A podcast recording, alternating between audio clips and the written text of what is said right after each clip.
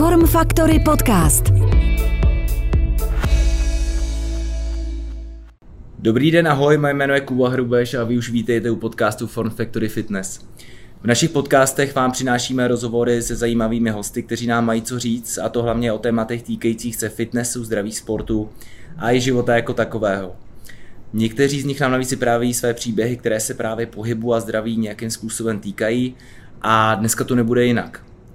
A já jsem si do dnešního dílu Fitcastu pozval hosta, kterého zná snad každý, kdo se jenom trošku motá okolo bojových sportů. A pojďme to vzít z začátku trošičku jako hádanku. Já ho nejdřív zkusím popsat, vy to zkuste uhodnout. A je to profesionální mistr Evropy v MMA ve váze do 85 kg asociace WFCA z roku 2011. Bude toho hodně, to říkám dopředu. Profesionální mistr České republiky v MMA ve váze do 84 kg z roku 2010. Vítěz turnaje ve Free Fightu Best of Europe organizace WFCA z roku 2007. Vícemistr republiky, republiky v Submission Wrestling 2006. Dokonce i mistr světa v tajském boxu asociace WPKA z roku 2003. To je takový pěkný vždycky pro mě jazykolam. No a v neposlední řadě, kromě toho, že je to fighter, tak je to člověk, který se stará o výchovu talentů uh, MMA v České republice, můžu to takhle říct? Já myslím, že Asi, asi jo. A má otevřený svůj gym, který je proslulej a i já jako like, a musím to říct dopředu, jsem like bojových sportech, už jsem to minule říkal i Viktorovi Šebákovi, takže budu rád, když si něco nového samozřejmě i dozvím. Tak věhlas tohle gymu pořád stoupá a asi to tam děláte dobře. Já vítám v dnešním podcastu Andrého Reinderse. Děkuji za hezký přivítání a hezký úvod a věřím a doufám, že to, co budu říkat, nebo o čem si budeme spolu povídat, že bude pro diváky zajímavý a že se dozvědí něco zajímavého. Andre, všichni mají takovou uh, tu otázku první stejnou, tak se chci zeptat, co pro tebe, jako pro osobu, teď nemyslím trenéra, i když ono to můžeme říct z hlediska trenéra, znamená být fit? Já si myslím, že každý člověk by měl, bez ohledu na to, jestli dělá nějakou fyzickou práci, nebo je sportovec, nebo sedí v kanceláři, tak by se měl udržovat aspoň trošku fit, že to prostě prospívá nejenom tomu tělu eh, a samozřejmě hlavně té hlavě si myslím. Mm-hmm. A že to pro spoustu lidí, třeba těch kancelářských, jako skvělý relax, eh, si prostě aspoň dvakrát, třikrát týdně jít sportovat a mm-hmm. podle mě v zásadě jako jedno co, ale udržovat trošku to tělo v nějakém pohybu, mm-hmm. co nejpřirozenějším a už je jedno, jestli je to fitko, jestli se jdou zaběhat, zahrát fotbal, mm. hrát tenis, ještě to trošku kecáme. Já nemám moc rád jedno, jednostranný sport. To jsem se jako, chtěl právě zeptat, jestli máš rád fotbalisty.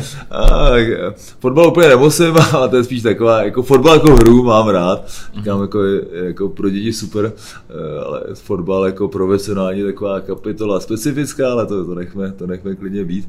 Ale říkám, jako obecně samozřejmě člověk by se měl udržet v kondici, jak v té mentální, jak v té fyzické a bez ohledu na to, v jakém věku je a jaký povolání dělá.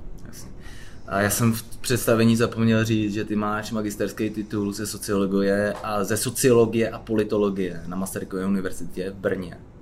A já se chci zeptat, takhle z toho světa sportu, se hodně, nebo respektive i ze sportu, protože já jsem vystudoval tělocvikář, vždycky si pamatuju, jak na pedagogické fakultě nás koukali skrz prsty trošku, jak se říkalo vždycky uh, plná taška, prázdná hlava.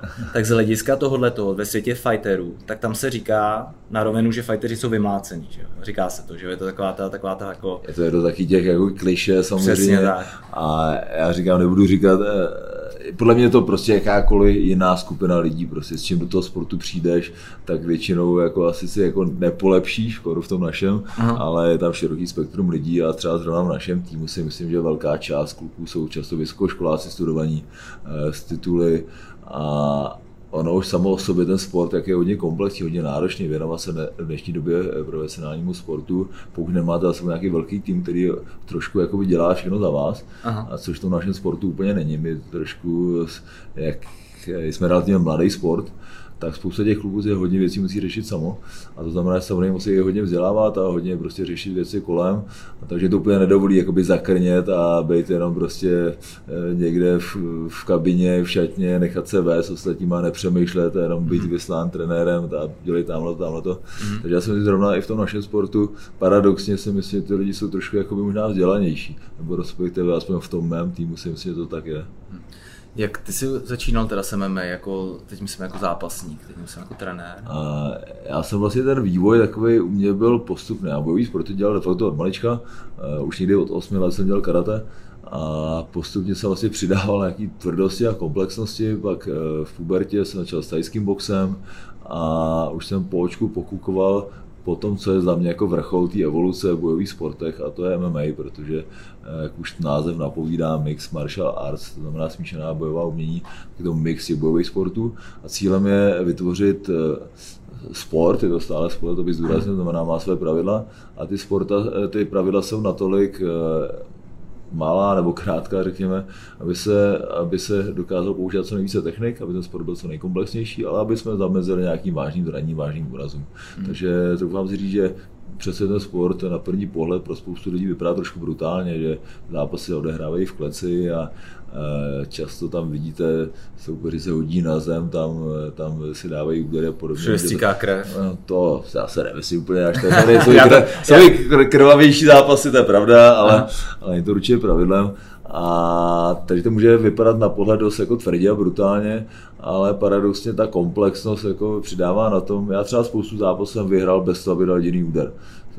Soupeře jsem hodil na zem, chytnul jsem páku a bez jediného úderu jsem zápas ukončil. Takže i z tohoto pohledu ten zápas může být relativně vlastně jako, nechci být bezpečný, ale jakože třeba v boxu, když to srovnám třeba s boxem, tak tam eh, v nějakých velkých titulových zápasech boxují 10-12 tříminutových kol, každý to kolo inkasují z desítky prostě úderů z převážné části do hlavy Aha. a pak se to prostě už nastřádá, no, tak už někde se to projeví, zatímco u nás těch technik je jako mnohem širší škála a prostě rozloží se to trošku. A to možná trošku odběh od původní otázky. To, to vůbec, ne, to vůbec nevadí, zůstaň, zůstaňme u tohohle toho, ono to asi má i spojitost že, s nějakým jako vývojem MMA jako sportu. Tak má to nějaký třeba jako historický kořeny? Nebo já, já vždycky, když se řekne, když vidím, že jo, zápasy, jako, jako like, opět to opaku, tak to vidím a říkám, hele, to jsou novodobí prostě gladiátoři. To je to, co tady bylo, že jo, v Koloseu za, za antiky, tak prostě lidi se chodí koukat, prostě to mají rádi, že jo, boj muže proti muži. A tomuhle tomu jenom těm gladiátorům samozřejmě, to jako v části je pravda, ale třeba eh, kamarádi z Itálie, který vlastně k tomu té historii gladiátorský mají nejblíž, tak ty se třeba tady tomu označí strašně brání, Aha. protože říkají, že gladiátoři to byli otroci, to byli prostě eh, otroci, který, který šli na porážku sám zabíjet pro pobavení publika a oni se považují za trošku něco víc. A já si taky myslím, jako, že ten sport, prostě profesionální sportovec je svým způsobem na vrcholu nějakých fyzických sil, na vrcholu vlastně evoluce v těch bojových sportech, protože když si vezmete jakýkoliv jiný bojový sporty, řekněme, ty boxery jsme zmiňovali, mm. boxer je samozřejmě v tom postoji, když dává údery jako skvělej, ale pokud ten kluk třeba s MMA hodí na zem, tak tam je naprosto bezradný. Mm-hmm. To jsem měl se naopak judista, který sice umí za kimono skvěle házet, ale jakmile dostane pár úderů nebo kopu do hlavy, to zase úplně jiná písnička. Mm-hmm. A tenhle sport vlastně se vyvinul ze sportu, který je už někdy ve 20. letech minulého století, de facto vlastně nějakých 100 let, což je jako relativně jako krátká historie, kde rodina Gracie, díky který jako vděčí vlastně ten sport, za vznik tohoto sportu, chtěla ukázat, že to, to jejich brazilské jiu-jitsu, jak se, jak se to nazývalo, to, co oni dělali, mm. protože oni vlastně modifikovali japonské jiu-jitsu, a protože byli z Brazílie, tak se to začalo přezdívat brazilské jiu-jitsu a to označí se používá dodnes. dodnes. A oni chtěli ukázat všem ostatním, že ten jejich bojový sport je ten nejlepší, nejkomplexnější, nejúčinnější a udělali takzvaný turnaj Valetudo, což v portugalštině znamená vše dovoleno. A to byly opravdu jako brutální zápasy, bez rukavic, eh, mohl tam opravdu cokoliv. A oni z těch zápasů dominovali, protože prostě disponovali nějakou technickým arzenálem, eh, kterému nebyli schopni třeba ty ostatní zásoby bojových sportů nějak uh, zamezit, oponovat. Mm-hmm. No ale každopádně furt to byla jenom jedna část toho boje, to je převážně na zemi. A postupně se vlastně vyvinulo z toho to, že ty bojovníci si uvědomili, že musí umět bojovat jak ve stoje, tak na zemi, musí umět zápasit, aby když je bude chtít někdo hodit, aby, aby tomu dokázali zabránit, nebo když naopak potřebují někoho hodit, protože přesně třeba proti sobě mám toho boxera, vím, že boxer je skvělé, tak se s ním asi boxovat nebudu chtít, mm-hmm. tak ho hodím na to. Takže Jasně. se tam zkombinovalo vlastně několik bojových sportů a vyvinulo se z toho vlastní jako bojový umění.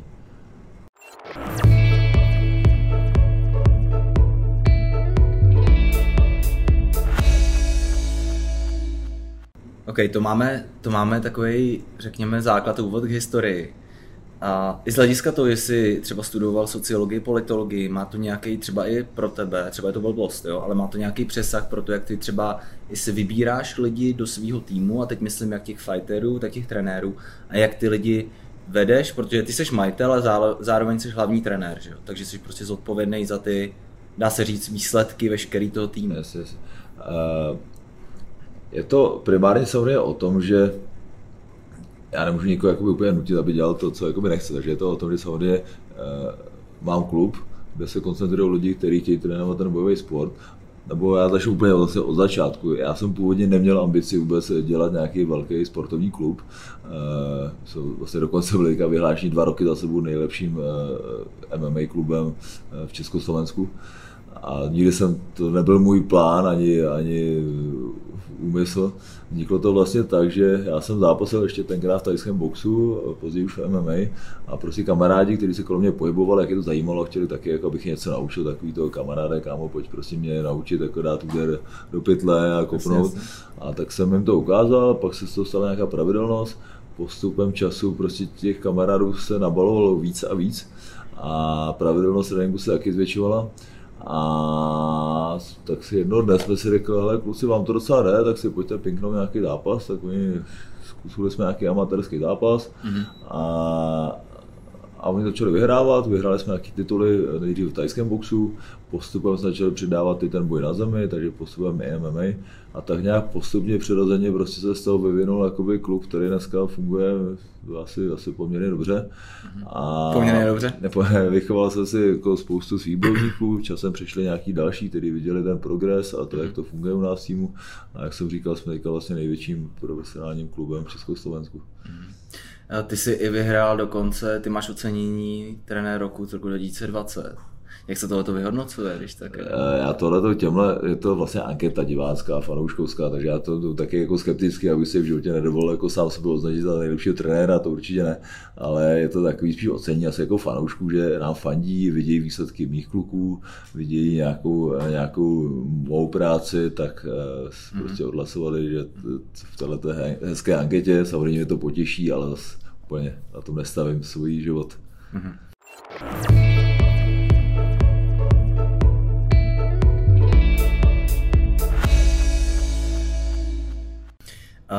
Jenom ještě mohl byste říct nějaký body k čemu, jako je ty, ty z hlediska třeba ty jako vaší, ona filozofie je silný slovo, jo, ale jaká ta jako tvoje vize, co jako bys chtěl, kdyby jsi mohl vybrat, každý z těch lidí je samozřejmě jiný, super, má silný slový stránky, no, ale co bys jako chtěl tam vidět jako třeba z hlediska nějaký jako etiky nebo dalších věcí u těch fighterů? Asi jedno takový slovíčko, který mě napadlo, když se o tom začal mluvit, tak je jako progres, že prostě ten náš sport je obrovský progresivní, to znamená, neustále se musí rozvíjet, vyvíjet. Ten sport je relativně mladý, jak jsem říkal, ta prapůvodní historie nějakých 100 let, ale de facto moderní historie začíná někdy v roce 93, eh, kdy byl první turnaj UFC eh, ve Spojených státech amerických. A že ten sport je opravdu velmi mladý a velmi rychle roste. De facto na každém turnaji jako vidím něco zajímavého, novou, nějakou novou mhm. techniku a ty kluci musí hodně rychle vyvíjet, být progresivní. A takže to se snažíme jako trošku vtloukat, i když oni to většinou chápou sami, že se neustále musí na sebe pracovat, neustále rozvíjet. I já jako trenér se musím jako samozřejmě rozvíjet. Není to o tom, že prostě techniky, které jsem používal před deseti lety nebo dokonce před pěti lety, tak už často už jsou prostě nikde jinde. Je tam mnohem víc detailů, mnohem jako dalších navazujících věcí.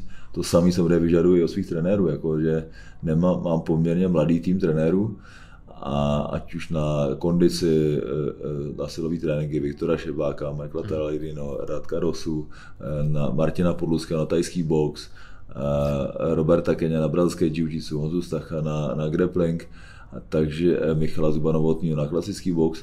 A takže a je to tým jako kluků, kteří jsou progresivní, který neustále mají snahu na sobě pracovat, rozvíjet se a nejsou prostě zaseklí v nějakých věcech, které se dělaly před x lety. Mm-hmm. Abych to dobře pochopil, takže přijde A jak to funguje? Vy si vybíráte, nebo k vám přijde někdo, dá vám jako nabídku nějaký zápasník, nebo si tam děláte jako svoje kluky od mala, nebo? My si vlastně ty, jak jsem říkal, začátku to vzniklo tak, že jsem trénoval pár kamarádů, postupně ten kluk rozšiřoval e, víc a víc. De facto v současné době mám e, tři skupiny tréninkové a to je A, což jsou profíci, to jsou, nebo profíci, zápasníci i amatérští profi. Mm-hmm. B jsou pokročilí, kteří už trénují třeba pár let, C jsou úplný začátečníci, znamená vlastně s tím boomem MMA u nás jsem eh, musel otevřít tady tu hodinu, kdy to jsou lidi, kteří opravdu nikdy nepřišli do kontaktu s bojovým sportem. A, a mám i děti, to znamená, už si vychováváme vlastně i tu novou nastupující generaci. Dokonce od nového roku máme eh, dětskou skupinu rozdělenou na dvě kategorie podle věku, 6 až 9 let a 10 až 13. Mm-hmm. Už těch dětí jsme měli minulý rok nějaký 35, což už prostě by jsme tam byli dva, někdy tři trenéři, tak už je to prostě hodně. Mm. Navíc samozřejmě ten rozdíl je velký u těch dětí a jiný přístup vyžaduje 6-letý kluk a jiný 13-letý, takže jsme se rozhodli rozdělit. Takže si vlastně budeme i ty nový. Samozřejmě je spousta bojovníků amatérských, i některých profi přešli k nám z toho důvodu, že viděli ten progres u nás, to tréninkové zázemí, tu možnost se dál rozvíjet, protože každý z těch bojovníků je primárně se nepracuje sám na sobě, aby on byl tím nejlepším v tom sportu. To je taková ta jako motivace každého z nich. Kolik teda máš teďka, nebo kolik máte profíků teďka u vás? Uh, nějakých 25 profesionálních bojovníků, plus mm. spousty amatérských, i dětských eh, bojovníky, kluky, který zápasí už třeba někde od 12 let, mm. takže těch bojovníků je víc než dost. Mm. A je něco, co u vás v Renders Gymu děláte jinak? Já si nemyslím jinak. Eh, já si myslím, že to děláme, snažíme se ten sport eh, nebo tu přípravu uchopit ze všech jako různých úhlů a, a já říkám, že v profesionálním sportu rozhodují procenta, že to není prostě o nějaký jedný zázračný technice nebo metodě, ale je to o tom, že prostě každá věc vám může trošku přijít na tom procentu, hmm. která ve výsledku dává toho bojovníka, který prostě vyhrává. A může to být od té kondiční silové přípravy, může to být eh, mentální trénink, spolupracujeme třeba s Madánem Jelínkem nebo s Petrem Žítkem, mentálními kouči. A protože ta, to nastavení hlavy je taky ohromně důležitý. Máme tam svého doktora eh, Honzu Šimánka, ortopeda, který, který koukne na bulísky kluků, protože samozřejmě ty kluci jsou taky jako tvrdáci a oni moc jen tak jako nechtějí někde jako chodit za doktorama, navíc samozřejmě všichni víme, ono, člověk jde k doktorovi, skvělý se tam půl dne a, a takhle, když to kluka nebo to doktora mají mají u sebe, tak spíš řeknou, ale tady mě něco začíná pobolívat a vlastně je pak ta prevence, kdy třeba to zranění se podchytí v počátku, tak i ta léčba potom následná rychlejší. To jsou taky jakoby detaily, které dohromady dávají ten komplex, že ten náš tým, eh, myslím, že úspěšný si můžu dovolit říct a, a máme ty výsledky, které máme. Hmm.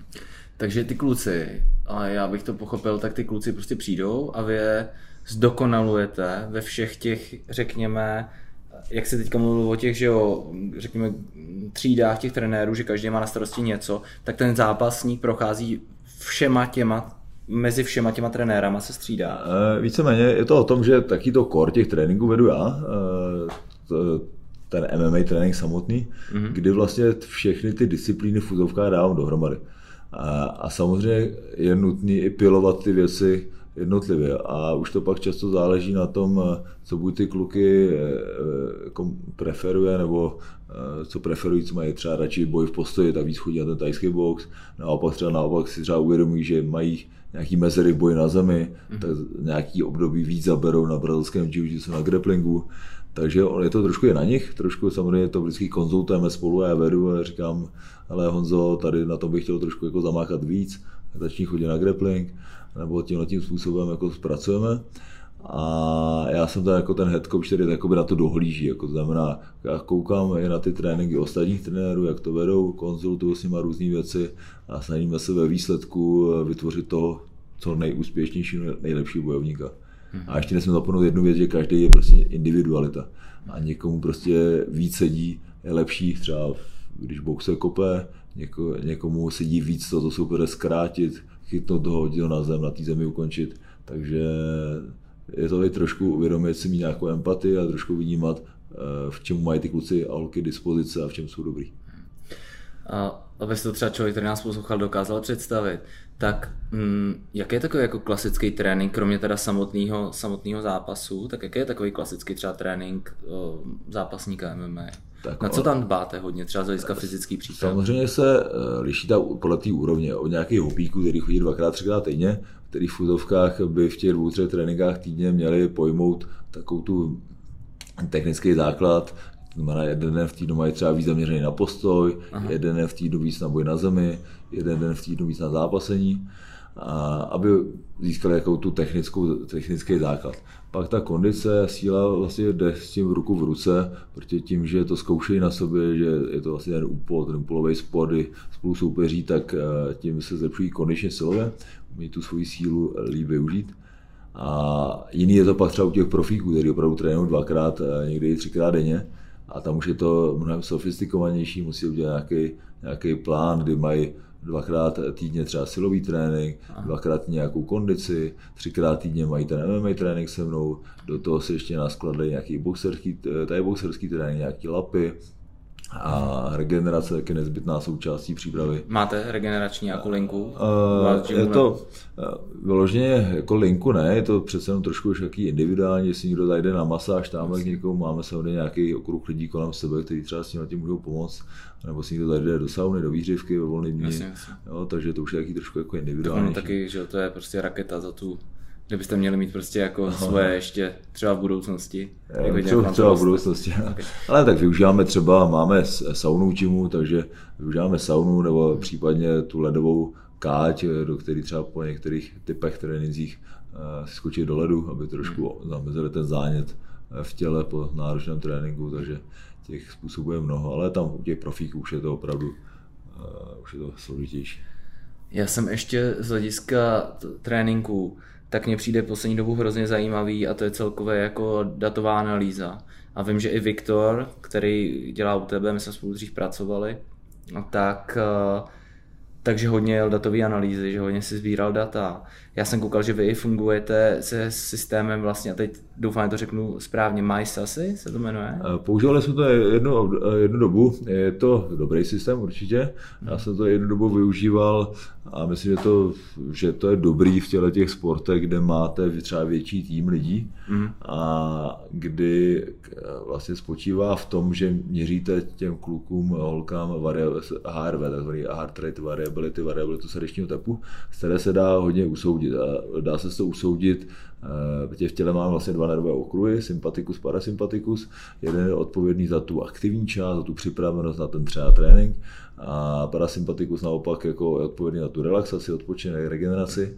A my díky ty variabilitě srdečního tepu dokážeme odhadnout, jak to tělo je třeba ten den, jak je, nakolik odpočaté a je připravené na nějaký opravdu třeba tvrdý trénink. A Majs asi ještě bylo dobrý v tom, že já jako trenér jsem vlastně viděl data všech těch kluků a měl jsem hezký graf a viděl jsem, přesně na tom grafu jsem ukázal, každý ráno jsem se na to podíval a viděl jsem, jo, ale tady ten měl včera tvrdý trénink, ale je to dobře zregenerovaný, je dobře adaptovaný a ten trénink klidně může pokračovat v tom tvrdém tréninku dneska. U nikoho zase naopak jsem dělal, je přetrénovaný, tady bude muset trošku zbrzdit a člověk trošku s tím eh, mohl pracovat tímhle způsobem. V současné době to využívá pár jedinců, ale je to trošku je to skvělá metoda za mě, akorát jediný, že eh, ne všichni úplně dokážou absolvovat to, že každý den ráno si musí třeba nějaký 10 minut měřit prostě tepovou frekvenci. To jsem se chtěl zeptat, takže je to na hrudní pás, je to na, hrudní, je to na hrudní pás, tím, že si měříte vlastně po probuzení ráno tep v leže, ve sté, znova pak v mm. leže, na základě se to vlastně jako odhadne. E, trošku teďka rozšířenější možná je používání Oura Ringu, což mm. má vlastně jádrný na prstě, který je, máte neustále na sobě, máte aplikaci v telefonu, kde mám vlastně to taky měří variabilitu srdečního tepu mm. a vlastně měříte si to, máte tam trošku zjednodušené formě ukázanou nějakou readiness, to znamená připravenost na ten trénink, mm. eh, ukázat na to kvalitu spánku, kde jsou i nějaký typy, proč třeba ten spánek mohl být něčím narušen a podobně. Mm. Je, to, je to docela zajímavý téma určitě mm. a pro sportovce, nejenom profesionální, myslím, že to je jako hodně zajímavá věc, ať už mají sasy nebo ten Aura Ring. Mm. Já pracuji uh, poslední, řekněme, tři roky, tak pracuji s, s profi sportovcem z hlediska přesně jak Marian, protože jsem se s nimi bavil, tak řešíme i řešíme hlavně mentální stránku věci, ale s tím, že mám vlastně přesahy do kondiční stránky, tak jsem byl překvapený, kolik sportovců profesionálních, ať už fotbalistů, hokejistů, tak vůbec nemá jako naměřený svoje, svůj laktátovou křivku Prahy a vůbec vlastně nevidí ty trenéři, na čem ty kluci jako trénují. Jo, je to tak, že eh, samozřejmě tady takový eh, trošku zažitý mýtus ještě z minula kor u těch starších trenérů, těch, těch mladších moderních jako ne, že takový čím tvrdší trénink, tím vlastně lepší.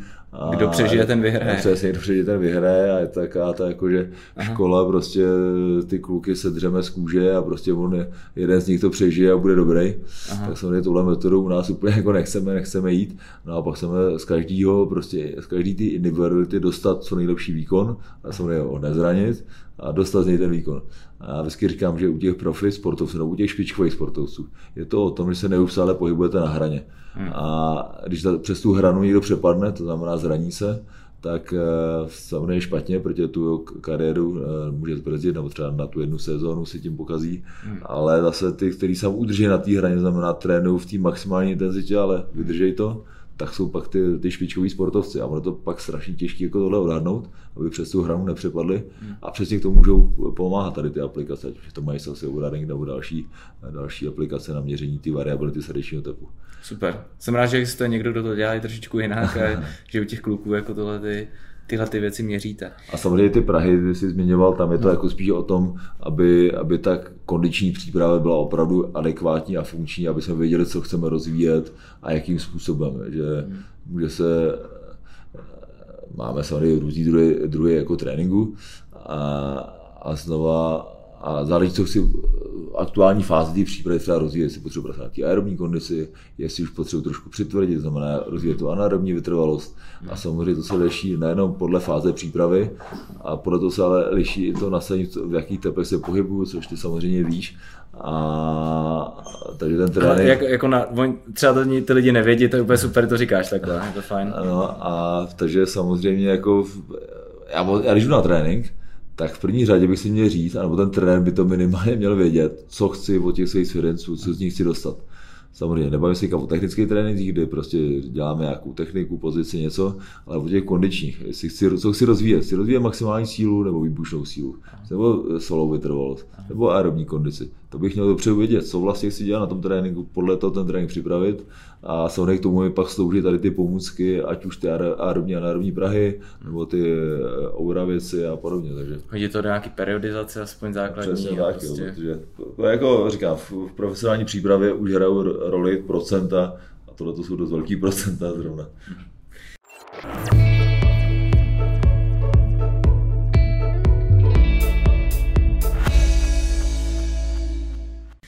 Hele, vraťme se ještě na chviličku k tobě k tvojí kariéře.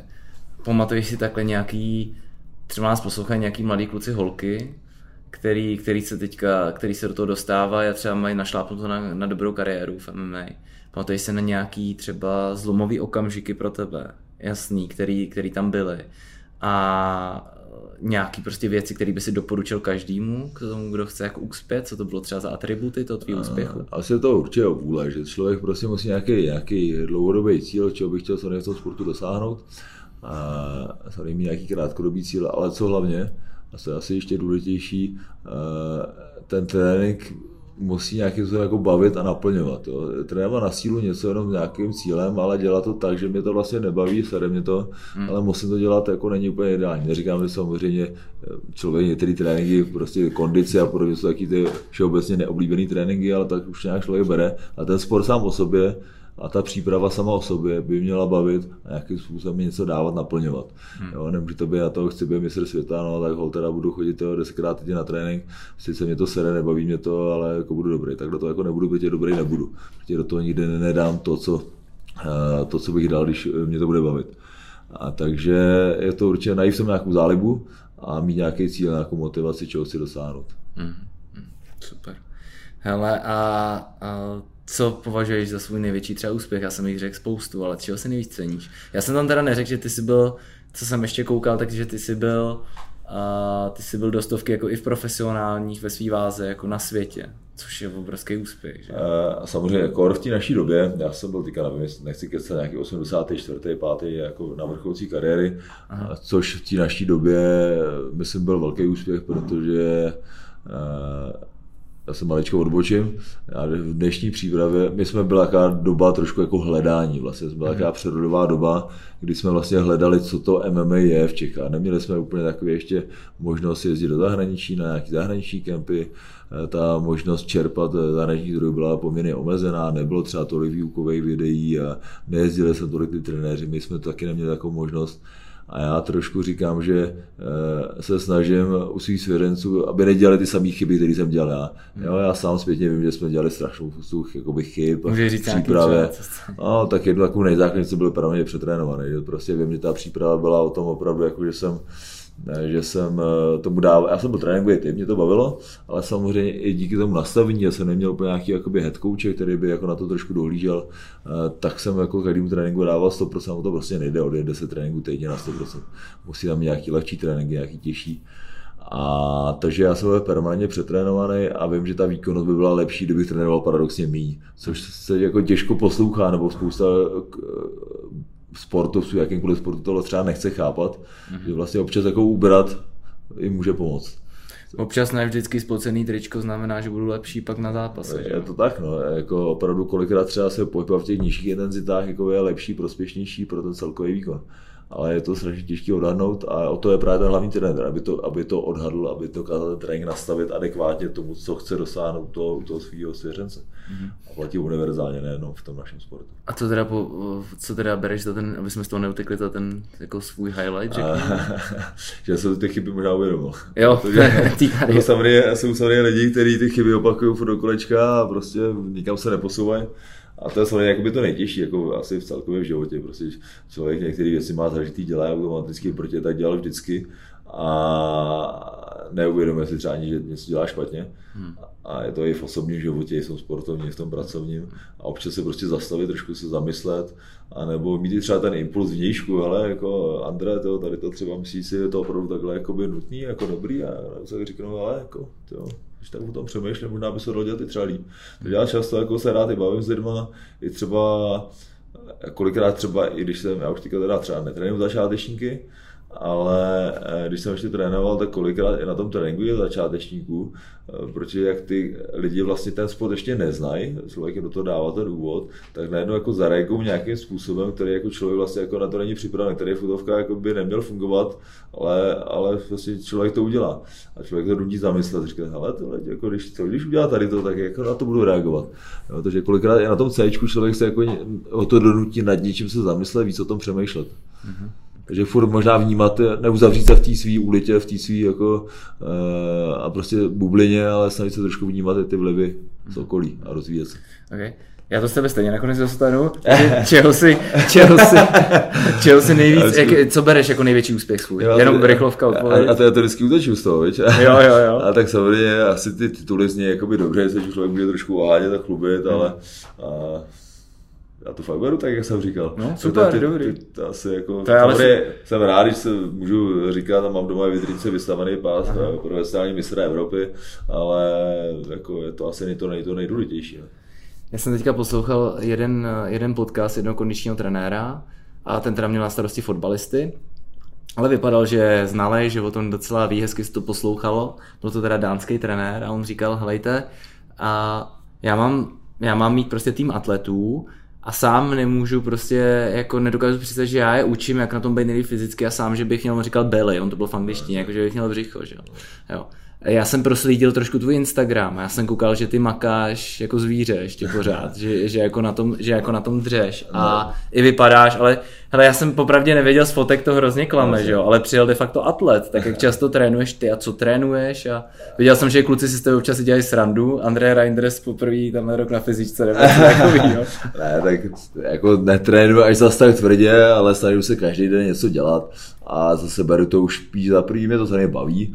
Je to spíš o tom čase, kolikrát, že eh, vedení toho týmu je prostě full time job a že kolikrát člověk už těžko jakoby hledá ten čas na sebe.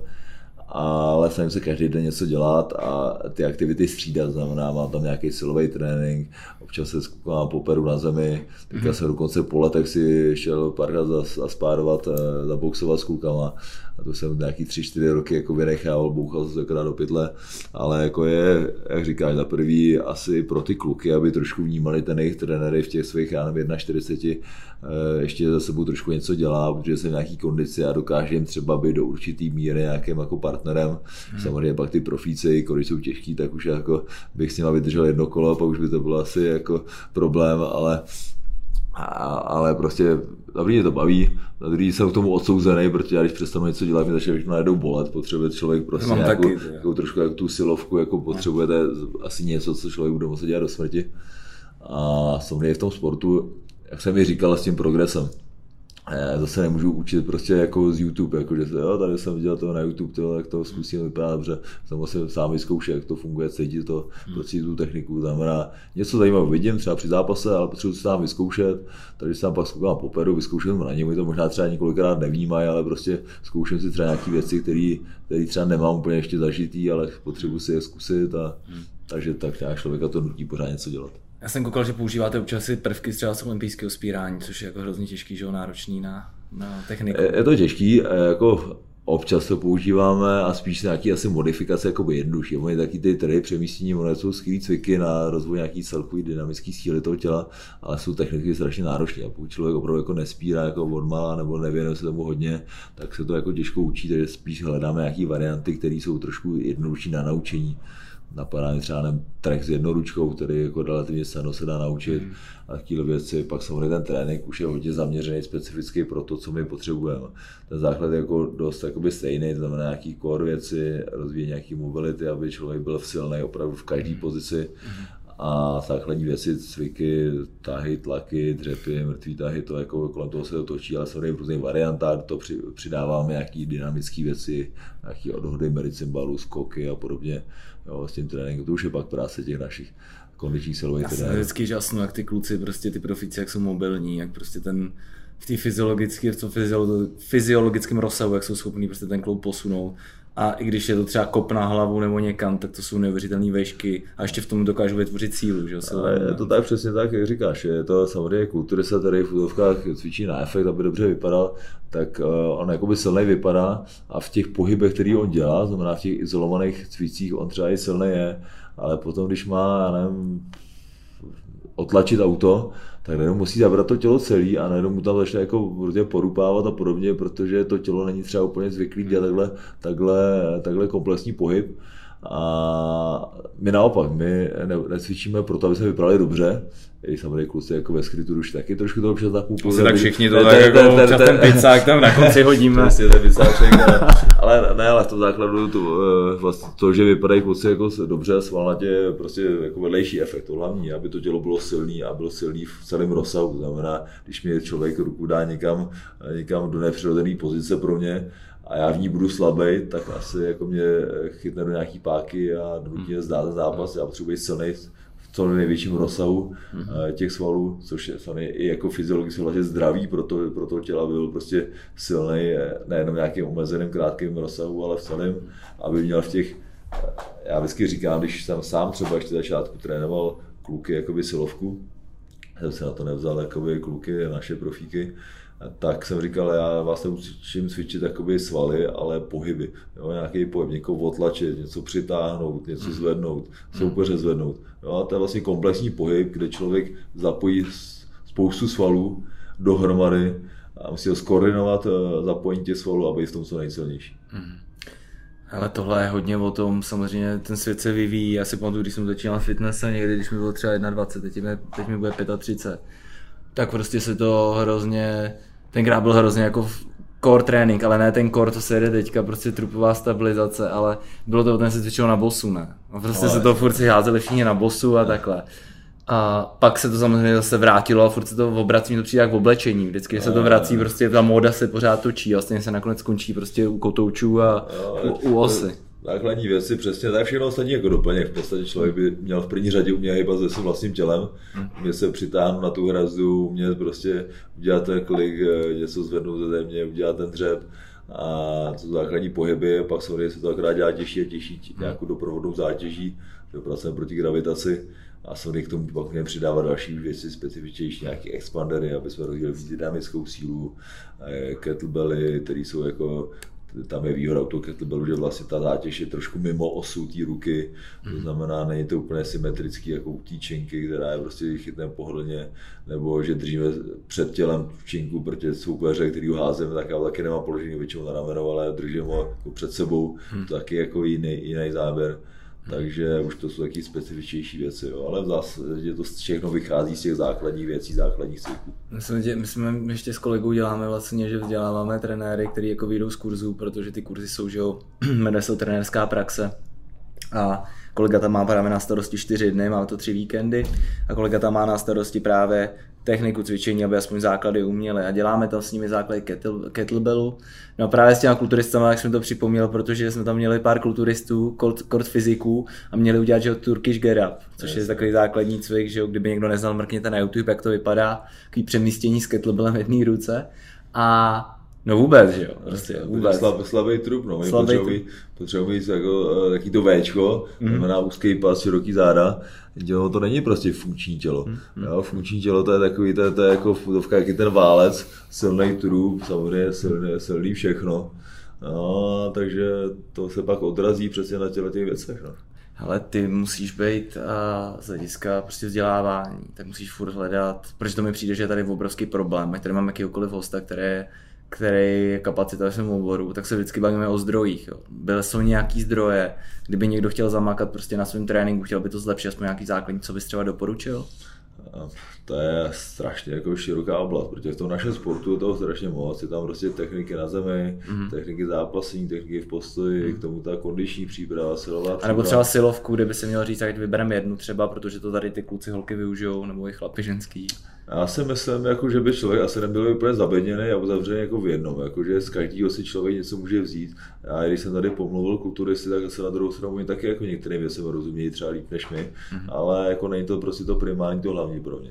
Jo, takže za mě určitě si najít nějakého dobrého silového trenéra, který umí je naučit cvičit s velkou činkou, který je naučí s vlastní váhou, který je naučí cvičit s kettlebellem mm. a s tím letím si vlastně vystačí téměř jako na cokoliv. Mm. Jo, a všechno další, všechno navíc už je jako je doplněk. Mm. Jo, já taky si občas vlezu na ten stroj a dám si něco a je to zase dobrý v tom, že mě to vede, že v futovkách ten pohyb třeba, ne, protože už můžu být třeba i s činkou, třeba plásnu, tlačím, eh, tlačím činku na bench pressu, a taky si to ani nemusím uvědomit, mám to třeba trošku vyosený, hmm. když si sednu na nějaký stroj, kde tlačím, ten stroj je nastavený a musím to dělat rovně.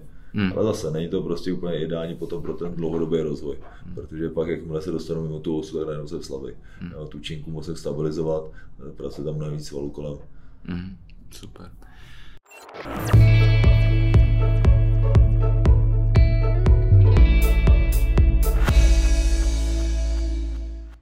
Hele, a zakončíme téma fyzická příprava teďka, nebo příprava.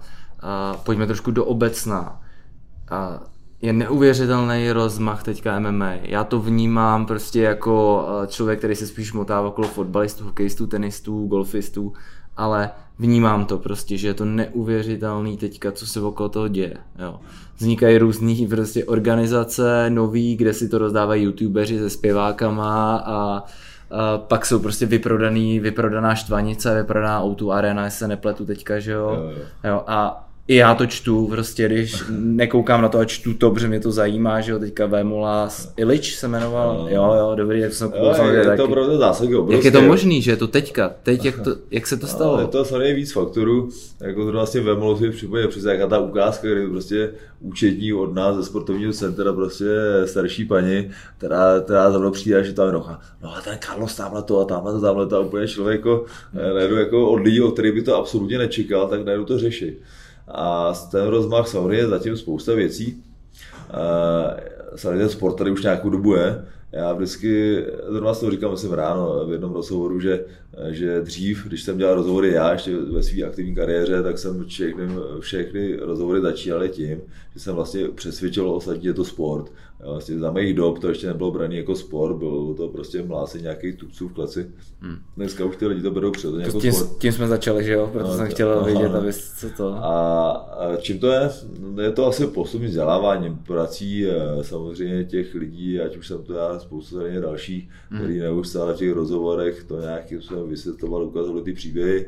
Je to daný tím, že se i tady lidi eh, promotéři eh, začali ukazovat ty kluky trošku širším publiku. Kluci třeba Ondřej Novotný, Pavel Neruda, který udělali organizace Octagon, která v tomhle má obrovský, obrovský zásluh, že točí spoustu jako kontentu kolem toho, hmm. spoustu videí, kdy ty lidi vlastně vidíte kluky, jak žijou, jak se připravují. A není to o tom, že nějaký Honza Novák tamhle s Láďou Popelkou prostě proti sebou si jdou rozbít hubu, ale vidějí příběh těch kluků, dokážou se s nimi stotožnit, nebo naopak, jako je, začnou je nesnášet, ale prostě chtějí to vidět, jak, jak se poperou a má to už trošku jako, jako osobnější, osobnější rovinu. Znamená, ty lidi začíná to víc bavit, víc zajímat a samozřejmě ten základ byl ještě třeba dřív jako jiný organizace GCF, ze který vzešlo spousta jako současných šampionů. Byla tady rivalita prostě právě mezi Octagonem a jinou organizací, která jako hodně napomohla tomu, že se do toho investovalo hodně peněz, hodně obě dvě organizace snažili předhánět, znamená více otevřít tomu publiku, aby přilákali víc lidí.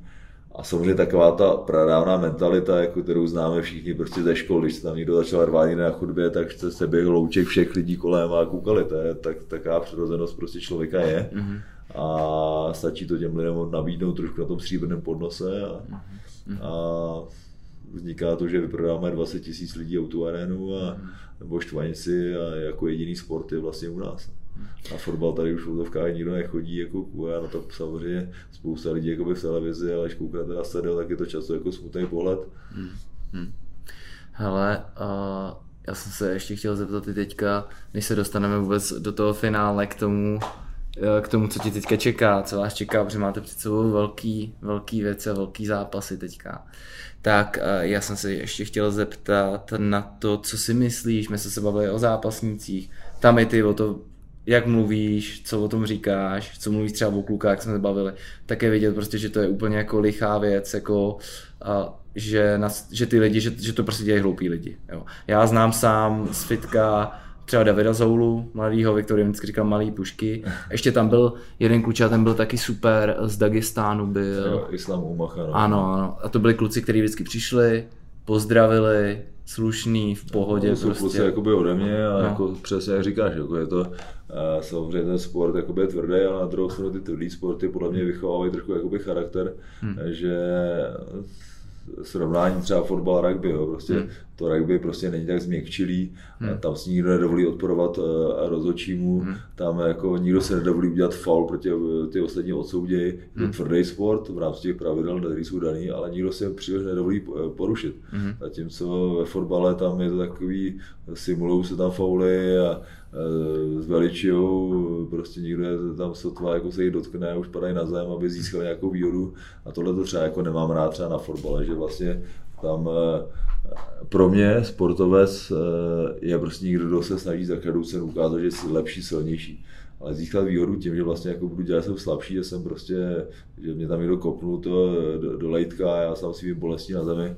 Já jsem od zápasu zápas se zlomeným žebrem, se zlomeným nosem hmm. a prostě, abych chtěl vyhrát, musím přejít před všechno. A tohle to vytváří ty volní vlastnosti, tu vůli a tu touhu prostě jít přes tu hranu. Hmm. A já když třeba samozřejmě trénuju děti, bavíme se jako o trénincích dětí, já říkám, tohle to jsou podle mě ty morální vlastnosti, které chcete od těch dětí. A je to úplně jedno, jestli bude eh, zápasit nebo dělat jiný sport, nebo nebude, sportovat vůbec, bude dělat nějaký běžný zaměstnání, tak prostě chcete prostě tu vůli překonávat prostě nějaké limity a být co nejlepší v tom, co dělají.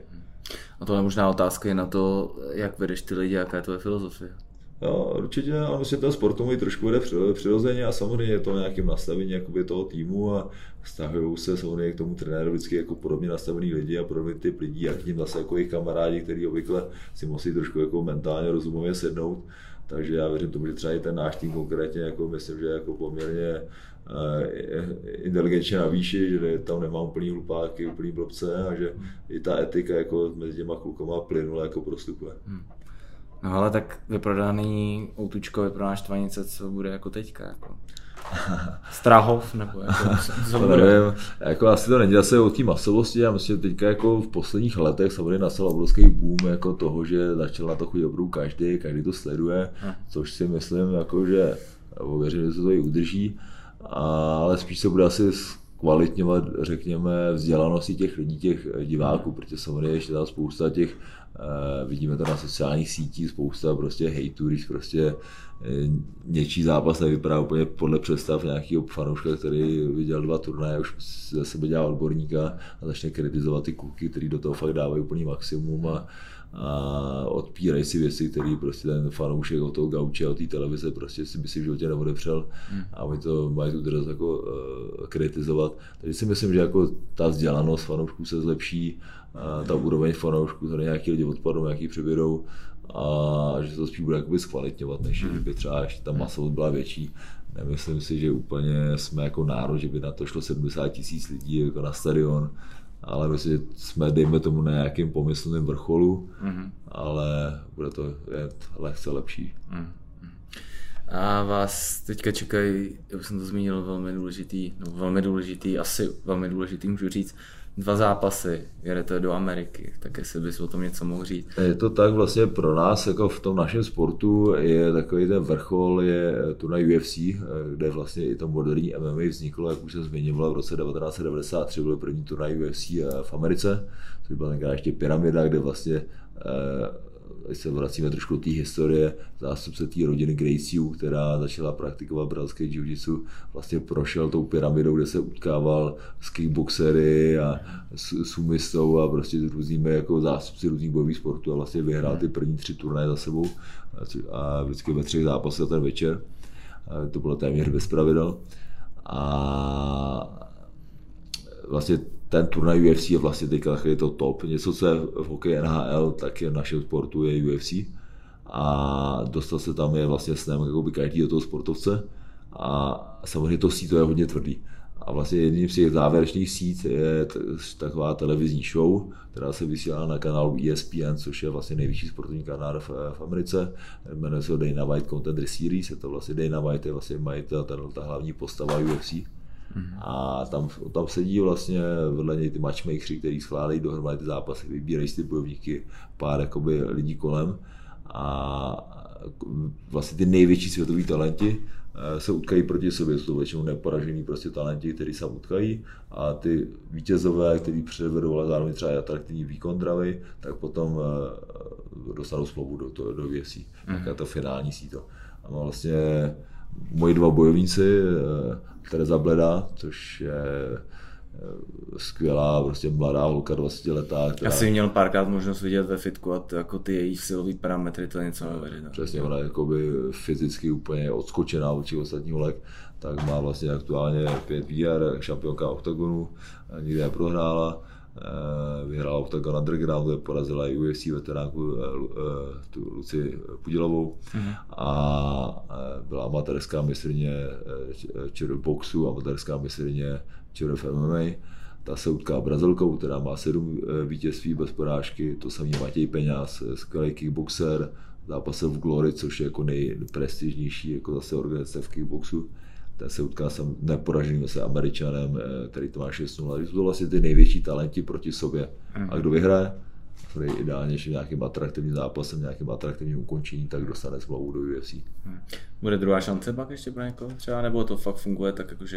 A to je, ten sport je samozřejmě to jakoby hodně tvrdý, že to úplně jako druhá šance tam není, je to vlastně, ta show vlastně běží 10 týdnů, v každém tom týdnu je pět zápasů, a dohromady je to vlastně 100 bojovníků a má to vlastně 100 bojovníků, kteří dostanou šanci prostě eh, dostat se do UFC.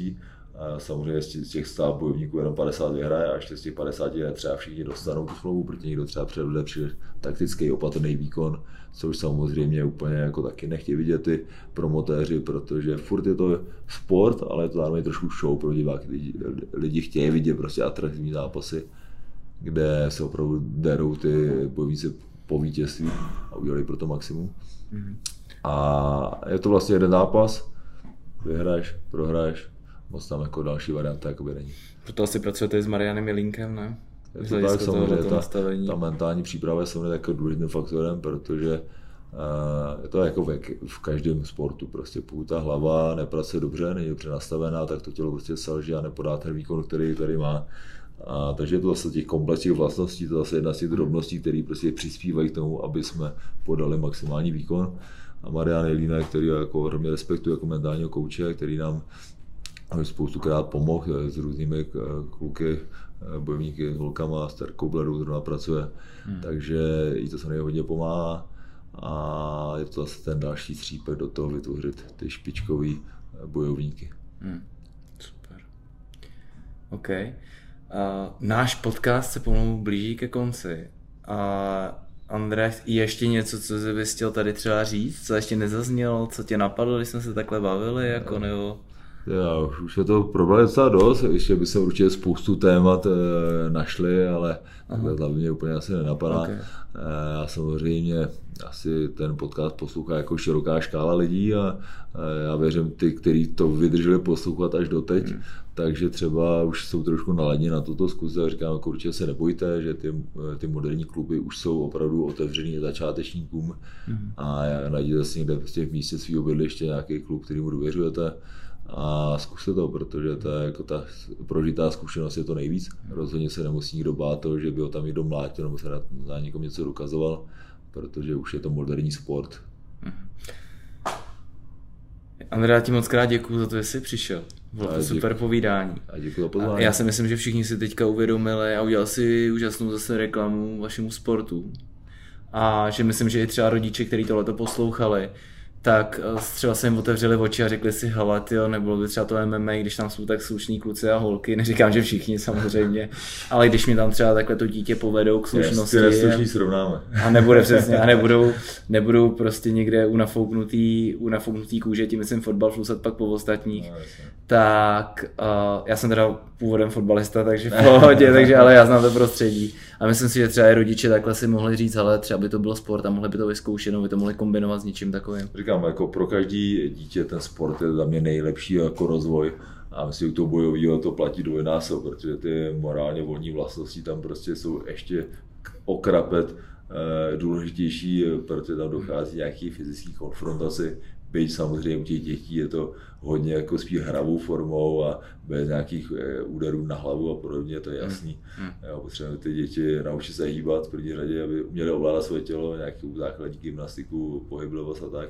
Ale říkám, je tam furt nějaký ten úpol, nějaký to, nějaký to poměřování hmm. sil a podle mě tohle i mentálně rozvíjí děti nejen k tomu, aby měli větší vůli dosahovat nějaký cíl, aby na sobě pracovali, ale eticky.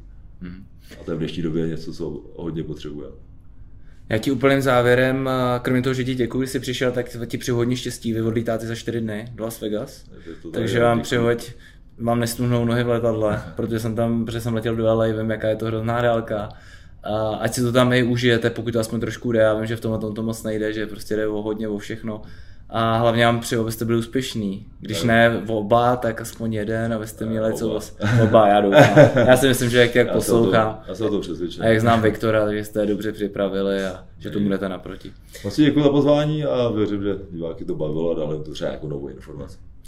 Tak jo, tobě díky, vám děkuji, že jste nás opět poslouchali a budeme se s váma těšit na příště. Sportujte, a hrajte hokej, hrajte fotbal, hrajte tenis, choďte do posilky, choďte si zaboxovat, eh, klidně dělejte i MMA, ale hlavně nějak psychicky, fyzicky relaxujte, protože je to důležité, aby jsme se dneska z toho zrychleného světa nezbláznili a měli jste taky nějaký vodych, relax a nějaký filtr, jak se říká.